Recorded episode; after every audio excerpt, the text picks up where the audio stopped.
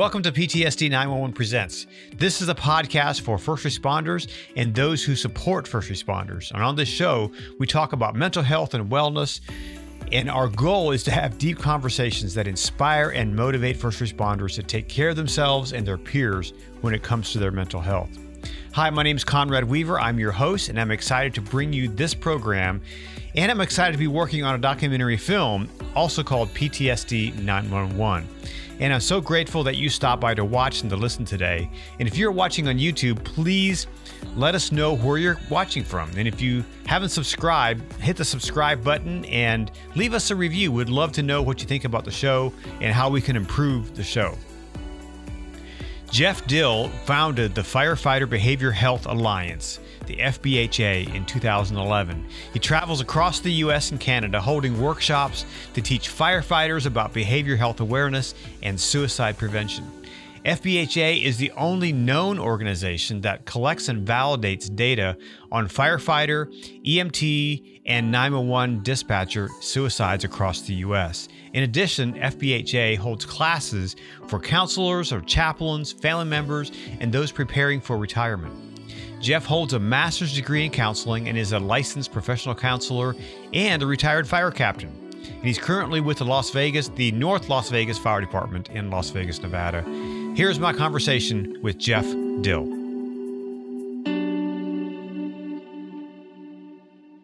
Well, Jeff Dill, welcome to PTSD 911 Presents. I'm so glad you're able to join me today for the program.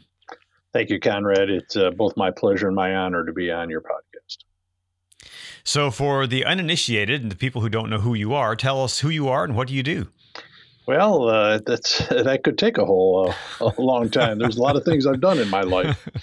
Uh, it, it is amazing. You know, when I when I graduated from high school from Rochester, New York, I, I just I didn't want to work at Kodak. I didn't want to work at Xerox. I wasn't an in office person, but I know I didn't want to go to college, and so mm-hmm. I moved to Chicago to live with my uncle, my dad's brother and I uh, met my bride there in 79. We got married in 80, and I was still was kind of finding myself. I didn't know exactly. I had a full time job, so I, I, took care of that aspect. I always had that with our two daughters being born in 82 and 84.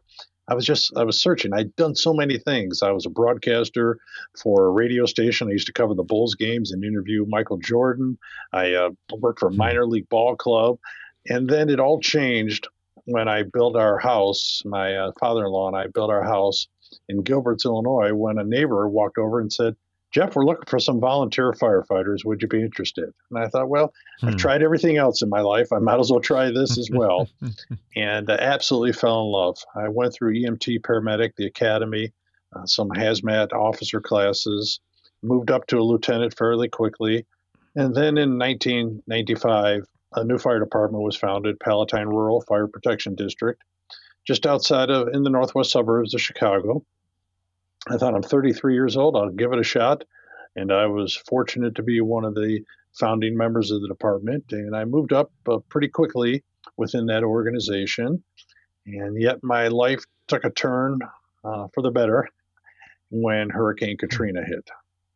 And it was mm. unfortunate, uh, but Chicagoland sent down numerous firefighters from uh, the area, including a couple from our department. And when they came back, they said, Jeff, geez, we, uh, we were picking up bodies in the streets. We saw devastation. It was horrific. And they needed to talk to someone about this. And like I said, this is you know 2005. I'm a battalion chief at the time.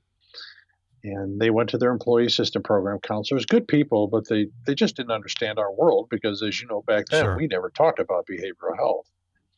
Mm-hmm. And so uh, they never went back. And I thought, well, how can I give back to my brothers and sisters? I decided to go back get my master's degree and I became a licensed counselor. And in 2009, I founded Counseling Services for Firefighters, where I was traveling, educating counselors and chaplains. Hey, you want to work with us? You need to understand us. We're a little different. Not that it's wrong from hmm. my point of view, we're a little different when in 2010 I started receiving emails and phone calls from all over the world saying, "Do you do anything about firefighter suicides?" And I, mm. you know, I'm thinking, geez, I've never heard of any issue like that. And called the United States Fire Administration, the NFF, the IFF, the IFC, the NFPA, the NVFC, NIOSH, OSHA. No one kept any data.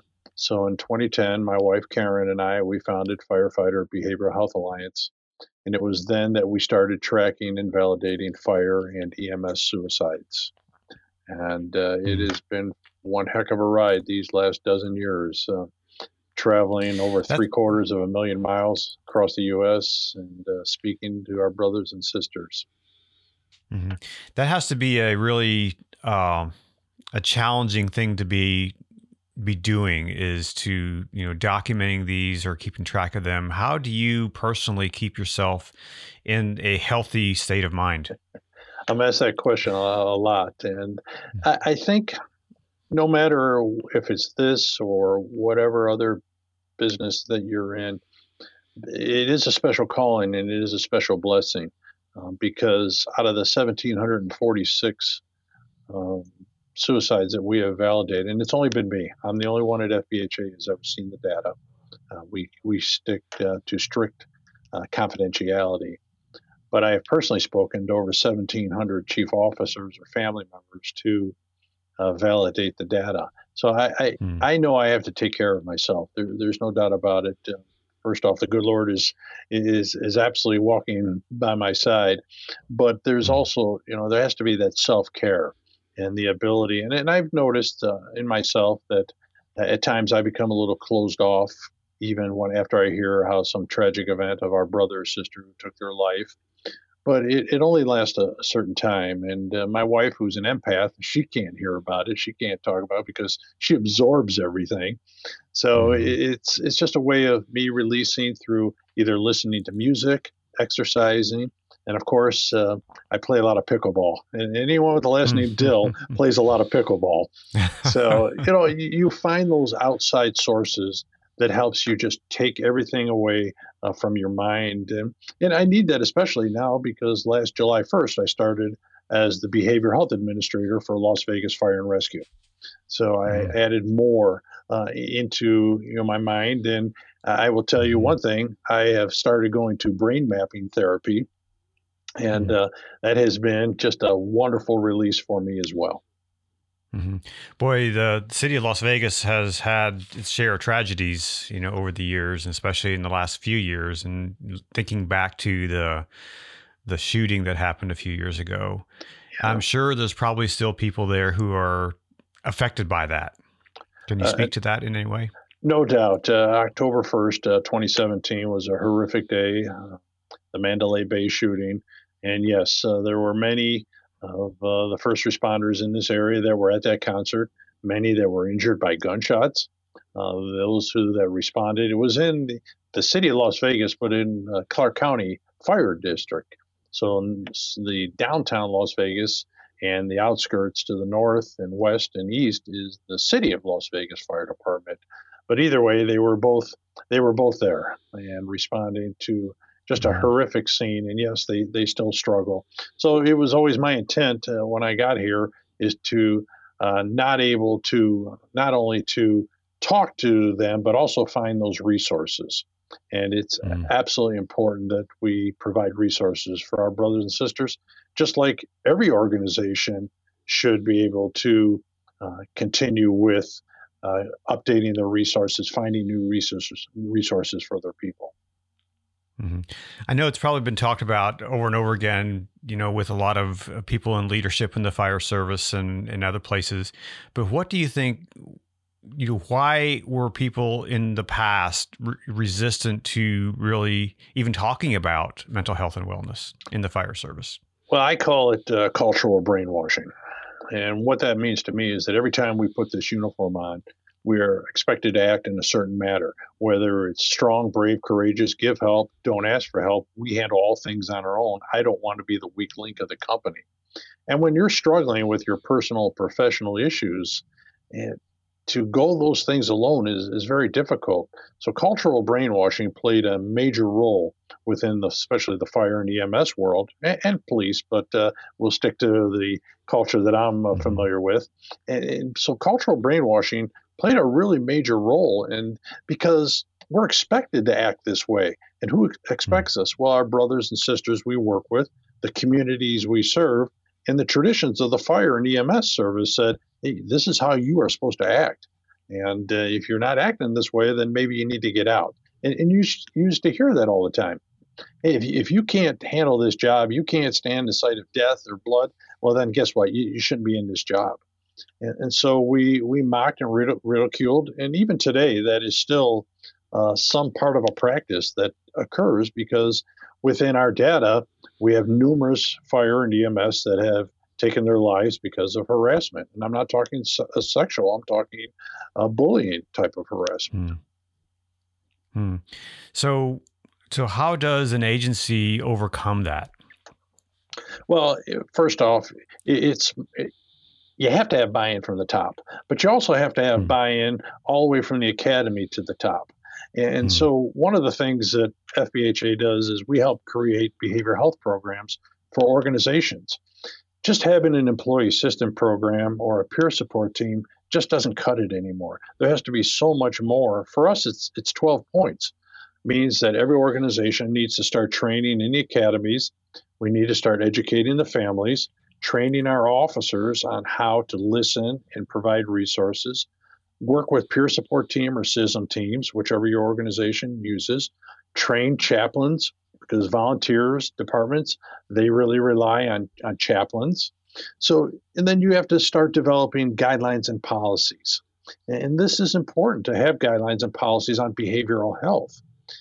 In my travels, I estimate probably less than 5 to 8% of all organizations have a behavior health guidelines and policies. The, those that mm tell you what to do, how to look for resources, what happens in this situation. And, and they're not there for management. They're there for everyone to understand if I ask for help, what's going to happen? What are the steps? And it goes all the way to point number 12, which is retirement. How are we preparing our people for retirement? Instead of just a, a axe on a board and a party and say, thanks mm-hmm. uh, for all your time. Because you know, we we develop our workshops based on our data, and I started seeing in our retirees out of the 297 that we have validated, 37 of them took their lives within the first week of retirement. Wow. So we started we started interviewing retirees and found out very quickly that loss of identity, loss of belonging, and lack of purpose were the main drives. And and it's typical within a fire organization or EMS organization when you first start, they hand you all the paperwork for your retirement. This is your pension. If you put this much in, this and this and that. Well, 20 years goes by in a heartbeat. And all of a sudden, mm-hmm. well, I'm, I'm financially, I, if I work 20, 25, 30 years, I know to a nickel what I'm going to get. Yet we forget mm-hmm. about the emotional impact of ending this career, which, like I said, it happened in a heartbeat kind of looking kind of closer at the current situation, uh, what are the numbers this year? Do you have some data on that as to you know firefighter suicides? Do you have that information that you can update us on? Yes, uh, for 2022, I have a total of 29, which is 26 firefighters and three EMS. I still have five to validate that have happened uh, recently. Uh, just last week, unfortunately, I had to validate seven losses. And uh, you know, wow. people think about it. Wow, seven across the United States, and that's only what we estimate. We estimate about a 65% mm-hmm. percent reporting because we track career, volunteer, military firefighters, as well as wildland, EMS, mm-hmm. and dispatchers. In 2019, we mm-hmm. started tracking uh, our ComSpecs um, specialist. So, mm-hmm. you know, we, we know that there's you know, approximately 1.1 million firefighters and 70% are career, or excuse me, are volunteer. So we know that we're missing uh, numbers, and um, mm-hmm. we we always our intent was that we want to remember our brothers and sisters. We want to understand why they're taking their lives, as well as uh, to uh, don't forget about the family members, the, the mm-hmm. survivors. And so when we mm-hmm. founded FBHA, my wife and I, it was educational workshops, uh, scholarship program for children of fire and EMS and dispatchers, as well as an annual weekend retreat for family survivors. And uh, on that, during that weekend retreat, we hold what we call We Remember Night. It's a national event, and uh, this will be our eighth year for this. It happens on May 20th. We ask um, at 2100 hours local time departments, organizations, or if you're in dispatch, do stand outside with a candle. But for the fire and EMS, pull your rigs out, run your lights for one minute to symbolize that we remember our, our brothers and sisters, their voices that have gone silent. And so we have organizations all across the U.S. and Canada that uh, are involved in this We Remember Night. Mm-hmm. I think that's so important, especially for those families who, because typically, if someone I know in law enforcement, it's, it's like this: if you you know you know lose your life by suicide, you typically don't get any benefits, and the family's kind of left in a lurch. Right. Uh, it, uh, it, there's uh, there's been a change. I know one place in Texas there was a law enforcement suicide this past year, and and the chief said this is line of duty, and they made you know gave this guy all everything that he deserved and his family as well. But that's extremely rare. And I'm sure it's probably similar in the fire service. Yeah, they uh, the the big change came with the uh, new laws on PTSD. So if mm-hmm. we have a firefighter or EMS personnel that has died by suicide that's related to PTSD, the IFF does recognize that, and the member does get their benefits as well as a name on the wall in Colorado Springs for the IFF. As for mm-hmm. uh, you know, the, we remember the rest of them. Uh, the NFF, mm. uh, in all its great work, uh, they still don't recognize suicide, so there's nothing on the wall mm. there in, in Emmitsburg, which is fine. Mm. I mean, there, there's separation. There's there's honor in that wall as, as well for line of duty deaths, but uh, you know, like I said, there is also honor in those that struggled for all these years with PTSD. And so remembering the families is, is absolutely vital. Uh, unfortunately, uh, due to COVID, we were not able to hold our eighth annual weekend retreat for family survivors because you know it, as difficult it is conrad uh, we don't get a lot of funding because it's suicide and behavioral health mm. Yeah, which is uh, pretty amazing i've had major fire manufacturers tell me to my face jeff we love what you do but it's it's suicide and that's a negative connotation against our business mm.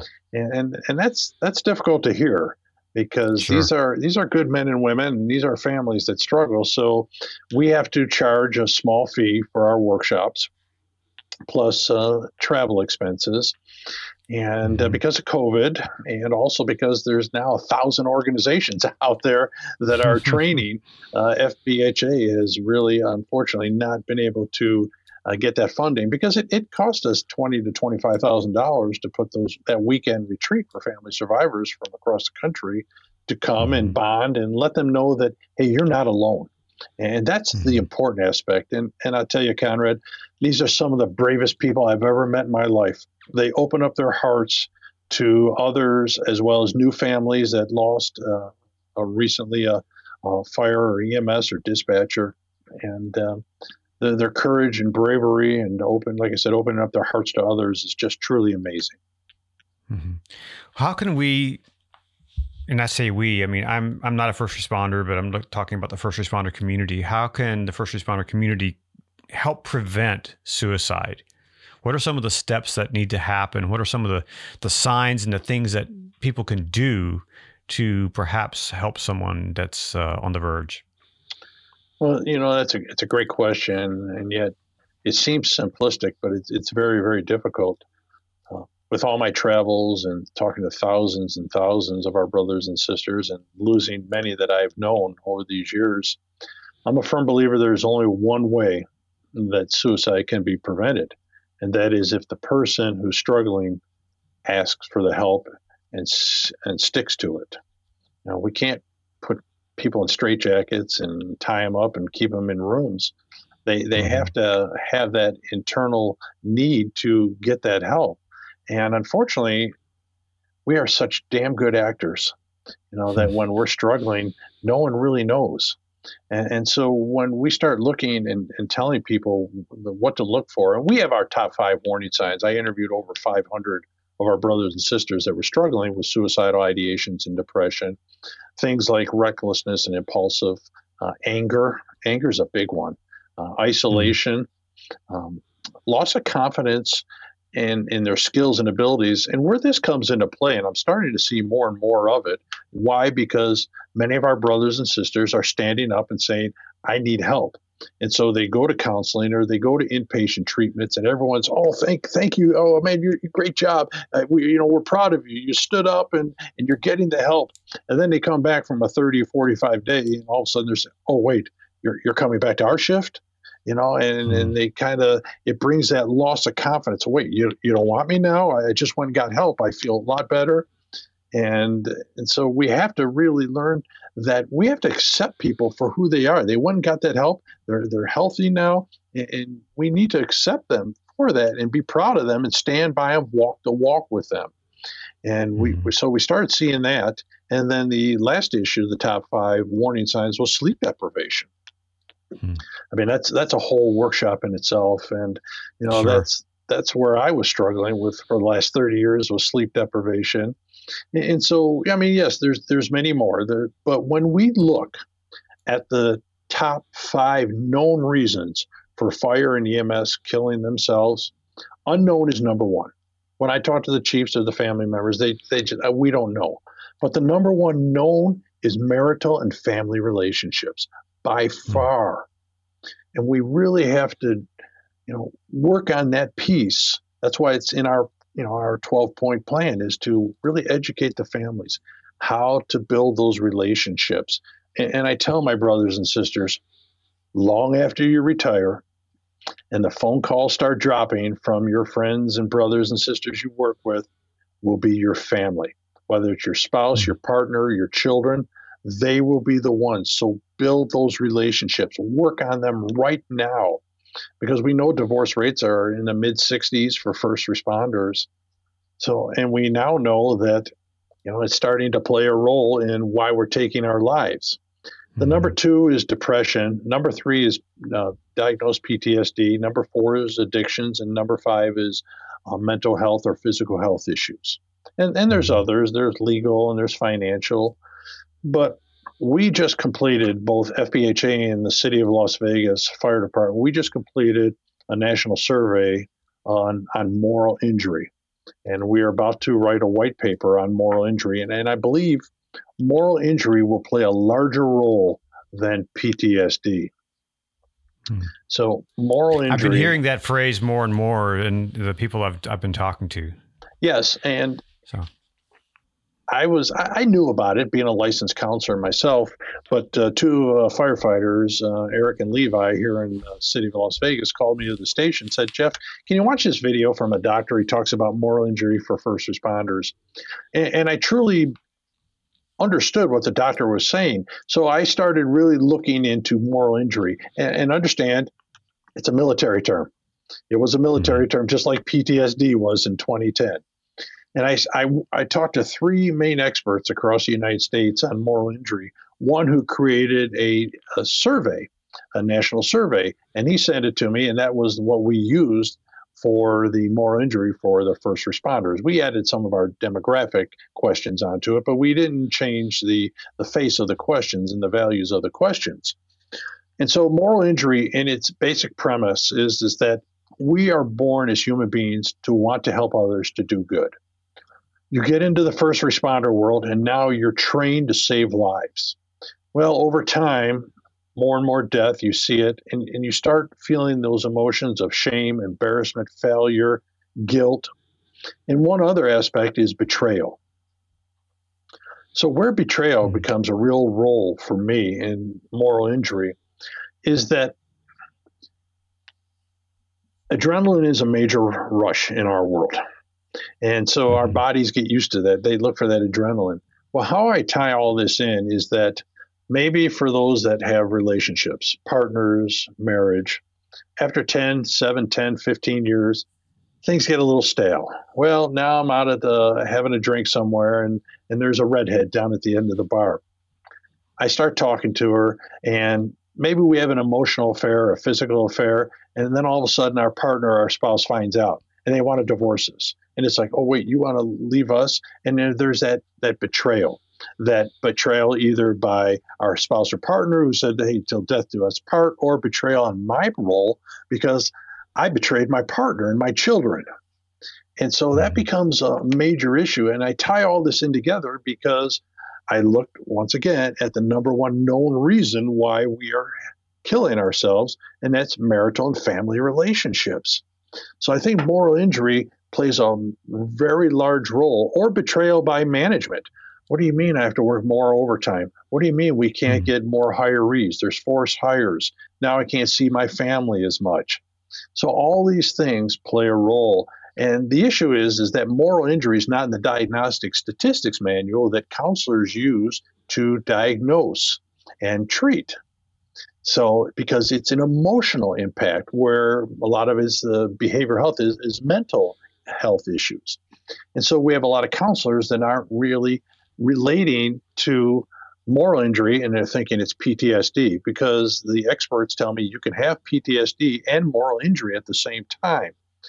Hmm. And, and so I started looking at and I asked them questions. When you looked at your suicide data for the military, what was the highest correlation? And they said the highest correlation to suicide is related to moral injury and not PTSD. So I looked at my data and I found that I have at least 40 of our brothers and sisters who went in for either PTSD or long term retreat, uh, treatment centers, 30, 45 days.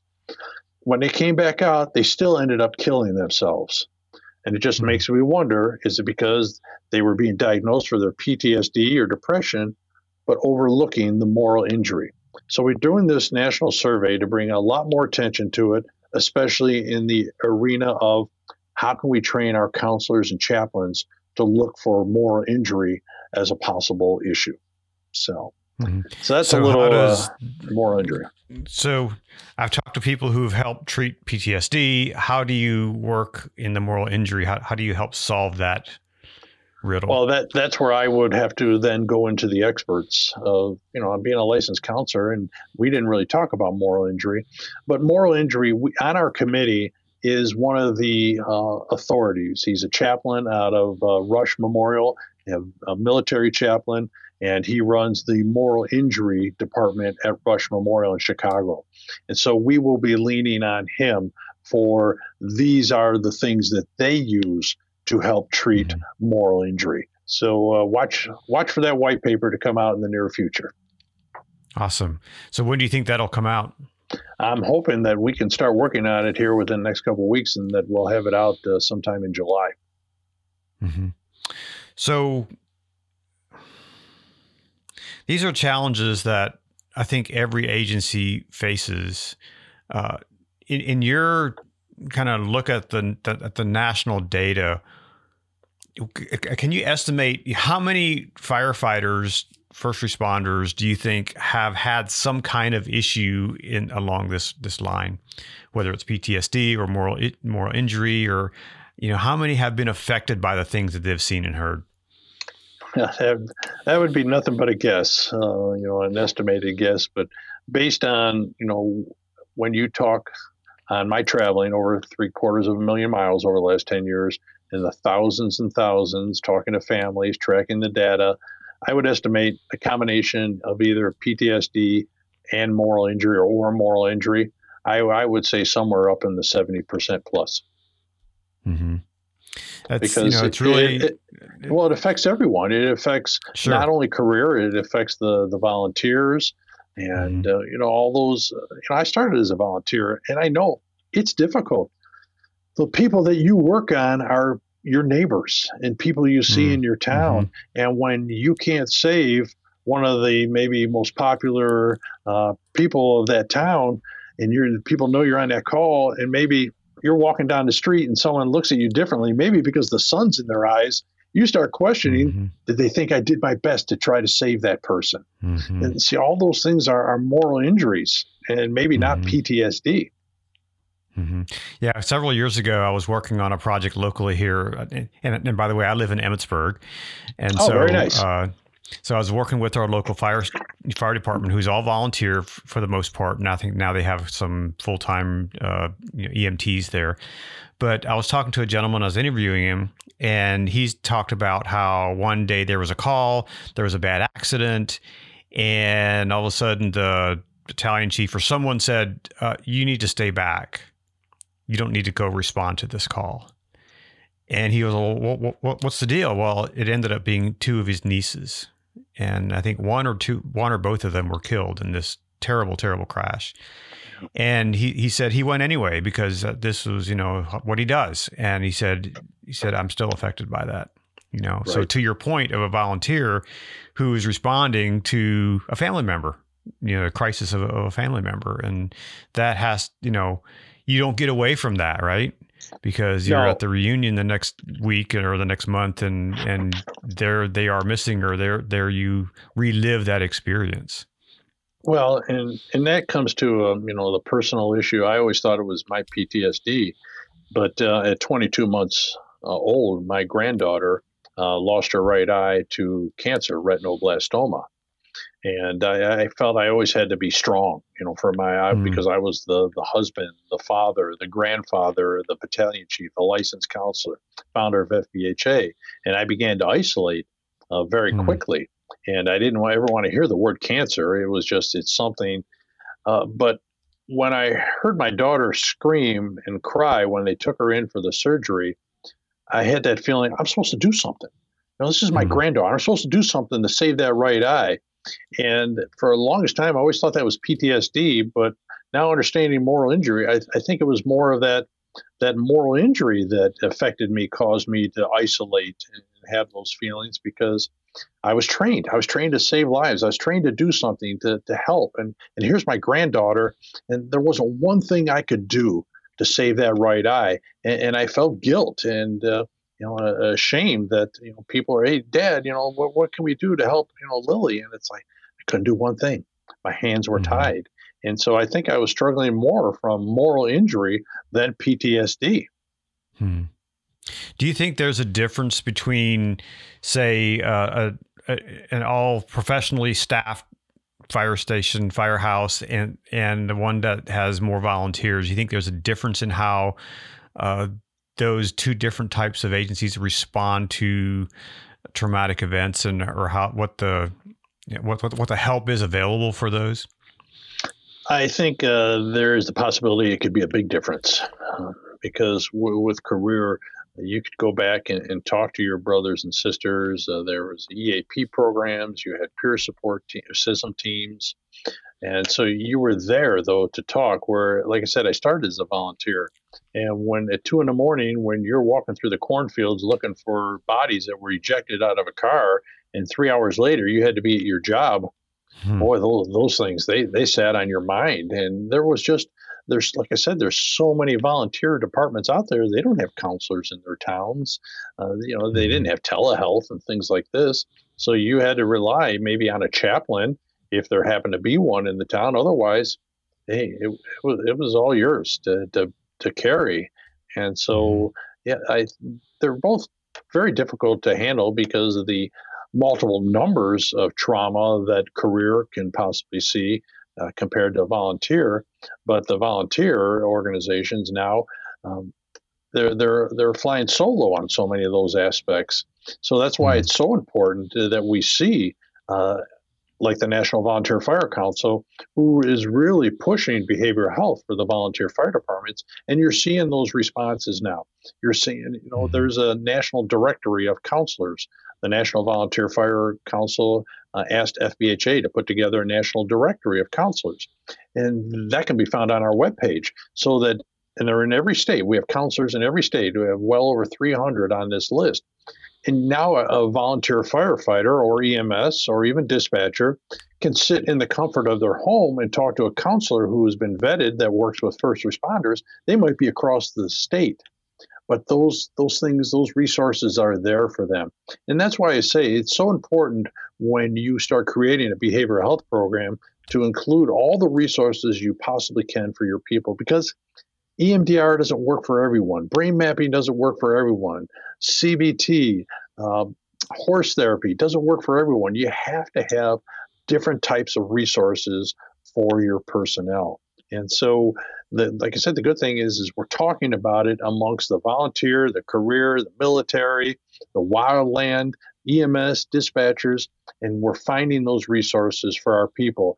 The key, though, is to make sure that every organization is doing it. And unfortunately, there's still many pockets out there that don't, uh, well, it didn't happen to us. We haven't been affected by anything yet. And, and so they're becoming more the reactive instead of proactive. And, and I mm-hmm. just plead with them, please look into it, find the resources. Mm-hmm. I think that is so important. I think with the volunteers as well, from from my outsider perspective, I can see that you know if you are affected by something and you start to isolate, you don't just show you don't show up for calls. You know, because Absolutely. you're a volunteer, you don't necessarily have to unless you're maybe perhaps one of the command staff. Uh, you know, so you can isolate even more, and your brothers and sisters don't see what's going on because you're not showing up you know, Conrad, that is such a, an excellent point because we've seen that in our data. Um, we had a um, volunteer EMS uh, firefighter EMS, and she was she was attending like 98% of all the trainings, uh, 90% of all the calls, and then uh, her mother moved in with her and was dying of cancer. So she started taking care of her, and it was it was rough on her. And then when her mother mm-hmm. passed away, it's exactly what you said. She, she didn't she didn't go to her children's uh, functions at school. She didn't barely tr- uh, attend any training and didn't show up for calls. And eventually, her depression got the worst of her that she ended up taking her life. And talking to mm-hmm. the chief of validating, he said, "Man, he said I think back now, and and and I feel guilty because I could see by the numbers she wasn't showing up. I just wish we would have been a little bit more proactive to say, hey, how can we help you? You know, I we mm-hmm. we kind of you know know that you were handling with your mom, and then she passed away, and we thought we'd give you some space.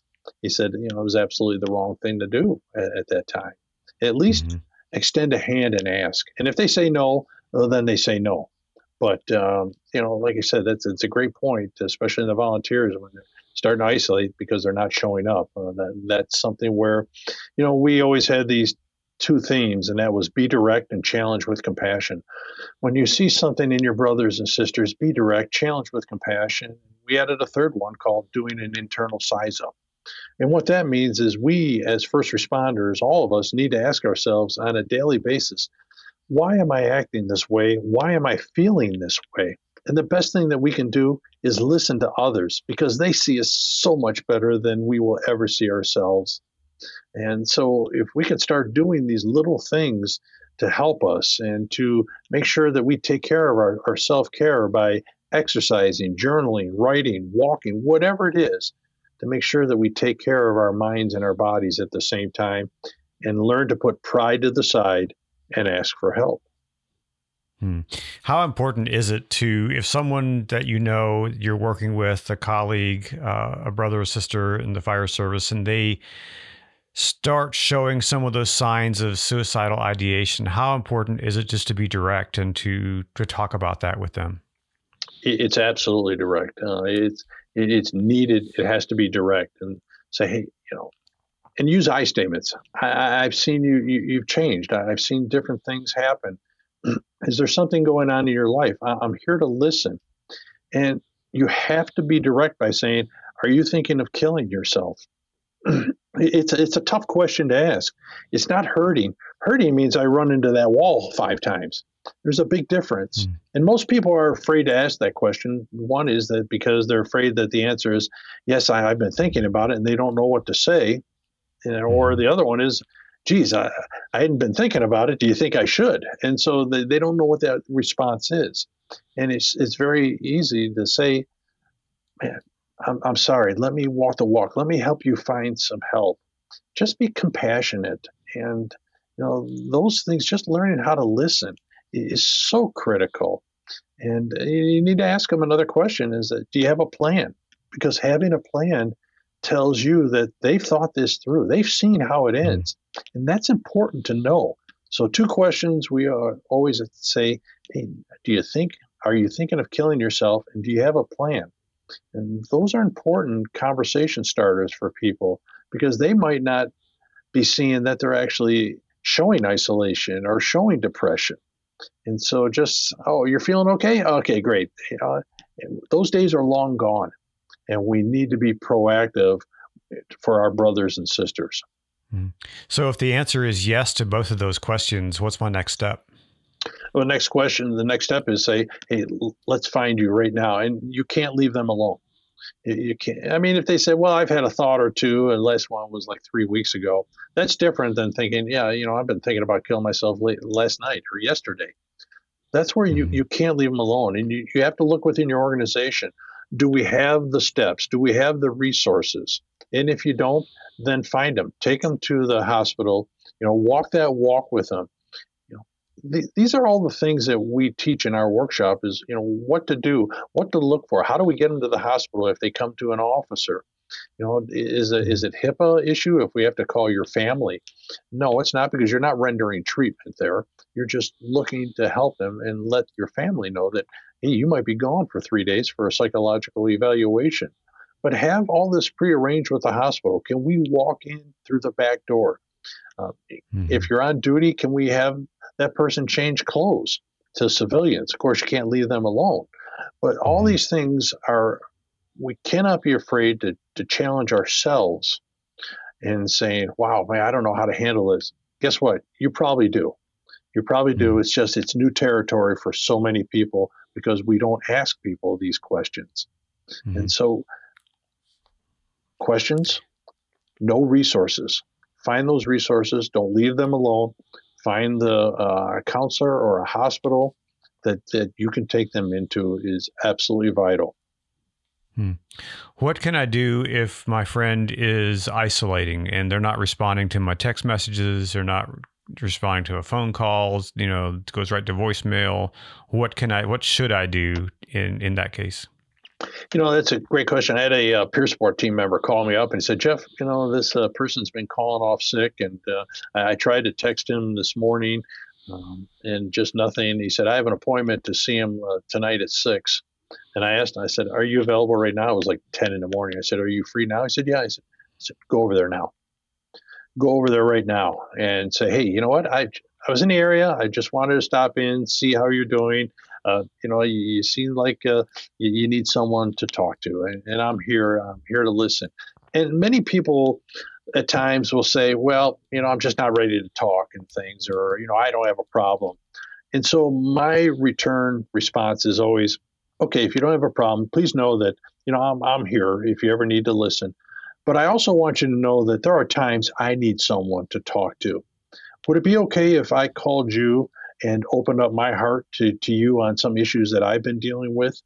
This breaks down the barrier, saying, wow, if they're if they're willing to open up their heart to me, maybe I can it's okay to open up a little bit to them. It might not happen instantaneously, and it doesn't because I, I get calls all the time say, Jeff, I, I tried that, and they called me three or four days later and said, Hey, I'm willing to talk, and uh, yes, I'll be there for you as well. So, just like I said, being proactive in these challenging with compassion, those moments, you might not capture them right then, but you might capture them a couple days later. Mm-hmm. So, what if I'm in a part of an agency and there's not a big focus on mental health and wellness? How can I begin to change the the focus or the culture in my agency to to make a difference there? Well, I think one of the first things you, uh, is to contact your chief officer, or your boss, and say, "Hey, you know what? I've been really interested. As you know, there's a big uh, push out there in, in our culture for behavioral health, and I would like to take some classes. I would like to bring some type of behavioral health uh, chief or whoever it is. I, I'd like, uh, you know, so your permission and your backing that it's okay that I start looking into behavioral health. And, if they say no, then there's a problem, and uh, you would have to maybe contact a, a, nearby department and say, "Hey, I'd like to be a member of your peer support team or CISM team, so that I can learn something from you and respond, so that I can bring it back to our department." and then start working it through the the fire and EMS organization members. Say, hey, you know what? Uh, we need something for ourselves. We need to have resources and go out into the community and, and contact counselors and see if they'll be a resource for you if if you're talking to one of your members and they say, well, I, really need to see someone. Hey, great. I, I just vetted last three the last couple weeks. I just vetted two counselors in our community that work with first responders. Here's their name and, and, and their number you know, you, you just we can't give up on this. And uh, like I said, there are pockets across America that still they don't have that buy-in belief from up, uh, you know, the upper echelon of the organization to, you know, really move quickly on behavioral health. And it doesn't take a lot of money, not at all. This is mm-hmm. legwork. This is phone calls. This is vetting. And we have, I, I, get a lot of calls from first responders, and because I have the national directory, but before that, I, I used to call two, three counselors in an area, and I have 12 questions I would vet counselors with through a conversation. If anyone on your program here wants those questions or they want any of our uh, templates on behavioral health, how to create peer support teams, just have them email me at jdill at ffbha.org. Go to our website, email me. I'll send you our templates. It does me no good to hoard all this information. I, I send that out for free. You know, it gives you a baseline of uh, what what steps you need to do to take care of your brothers and sisters. Find those resources. Hmm. That's great. We can put the link to your website on in the show notes and in the comments for okay. for this great. program. So, Jeff, what is what are some of the big things you're working on next? I know you're working on this white paper, and what do you what, what's the future for first responders, for firefighters, for in in this area of of wellness? I um, you know that's a great question because it's moved so rapidly, so quickly in 12 years I think I would like to see a common training.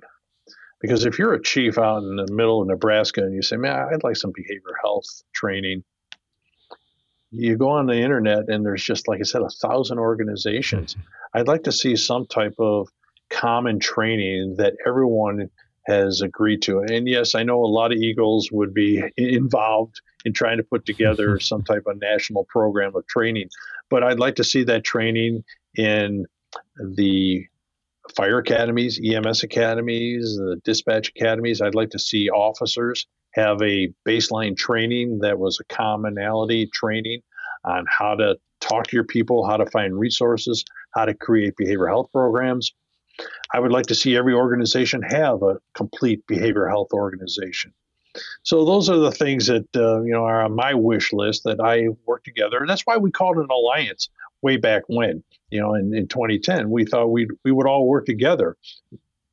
Unfortunately, that that didn't happen. And uh, yes, we work with a lot of different organizations. We work with NAMI and the NVFC and different organizations, but um, it, it, has to be more that uh, something that's in common because what makes us different from any other organization is not only that uh, we track the data and validate the data, but 90% of our seven workshops that we offer come from our brothers and sisters.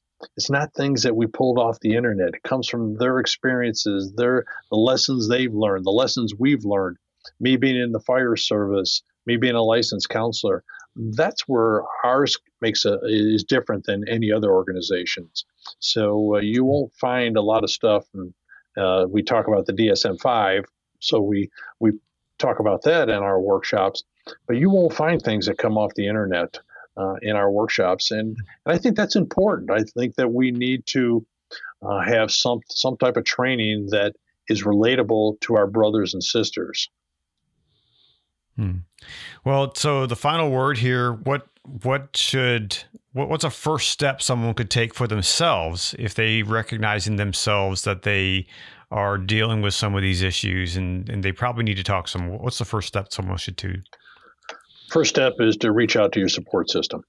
Whether it's your family members whether it's your your crew at the station your chaplain reach out and say you know what? It, it's time for me to seek help and they can always call fbha uh, we we do that for free we direct them to counselors that have been vetted but it, it's like i said it's important that they put pride to the side and reach out to their support system, reach out to uh, an officer within their department or a firefighter within that department and say, it's, it's time. I need some help.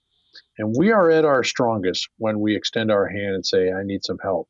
And uh, I know of no brother or sister in these past 12 years that has ever turned anyone down and say, No, I don't have time for that. They're there to walk the walk with them. So please put that pride to the side reach out. You know, and somebody well, somebody said, "Well, do it for your family." Yes, that's important, but you know what? Do it for yourself because I want you to have a great career, but I want you to have a better retirement. The fire mm-hmm. service, the EMS, the dispatch does not define who you are. That is something that we always have to remember. We are own our each individual intellect, emotions, and it does not define by the job that we do. So please reach out, ask for help. Hmm. So finally, coming up this week is, is an event coming up. Tell us about that and how people can get involved with that. Yes, uh, May 20th. It's the uh, third Friday. It's been that way for uh, seven years. This will be our eighth annual We Remember Night. We ask that fire EMS organizations, uh, you have rigs, pull them out onto the apron, run your lights at 2100 hours to say we remember our fallen brothers and sisters who died by suicide. Take some videos, take some pictures, send them to us at uh, info at ffbha.org. Uh, my wife puts them all together into a, uh, like a photage type of thing.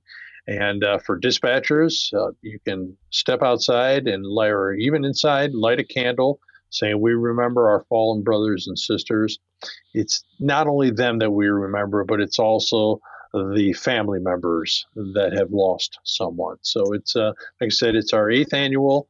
It's a nationwide event, and uh, we hope that uh, organizations uh, that are listening to this podcast will join us. Uh, we we have or small towns all the way up to large cities like Denver and uh, Seattle, San Diego, all the way up to small organizations up in the Yukon that have joined us up in hmm. Canada.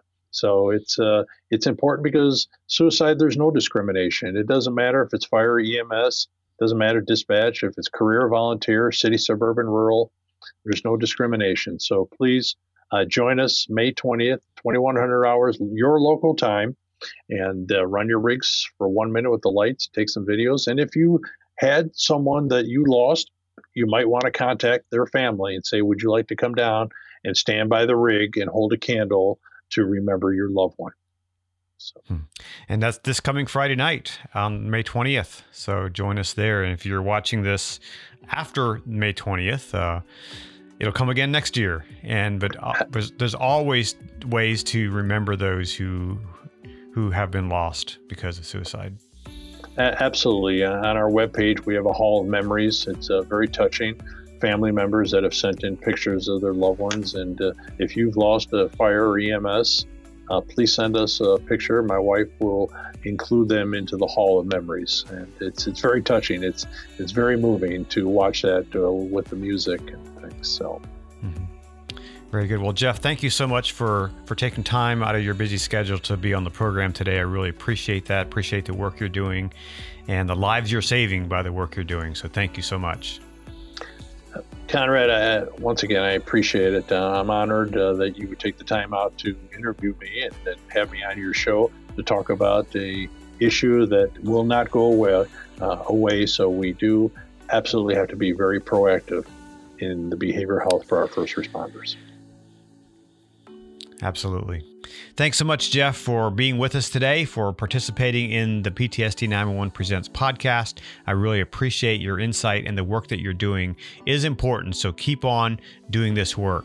And be sure to join us next time for another program. We have some amazing interviews that we have recorded and are preparing for you for this program. So be sure to check back with us. Again, if you haven't subscribed, hit the subscribe button, click on the little bell so you're notified when we're getting ready to. Uh, to to publish something, and uh, we'd love it if you would join with us and help us to get to the finishing uh, of our film. So, PTSD 911 documentary is currently in production. We are raising about $15,000 in order to get the film finished as far as the production side so that we can go into post production. There's a link in the show notes and the comments below where you can make a contribution. We've raised about $575 already out of a $15,000 fundraiser. So if you can help us out with that and give some money toward us, toward us getting this film project done, would greatly appreciate it. Also, this program that you're watching today is completely free and we don't get paid for this at all. So if you want to help support this project and the film, please make a contribution. Would greatly appreciate it. Thanks for watching, everybody. Thanks for listening. I'll talk to you again soon. Again, my name is Conrad Weaver. Be sure to subscribe, and I'll talk to you again soon. Take care.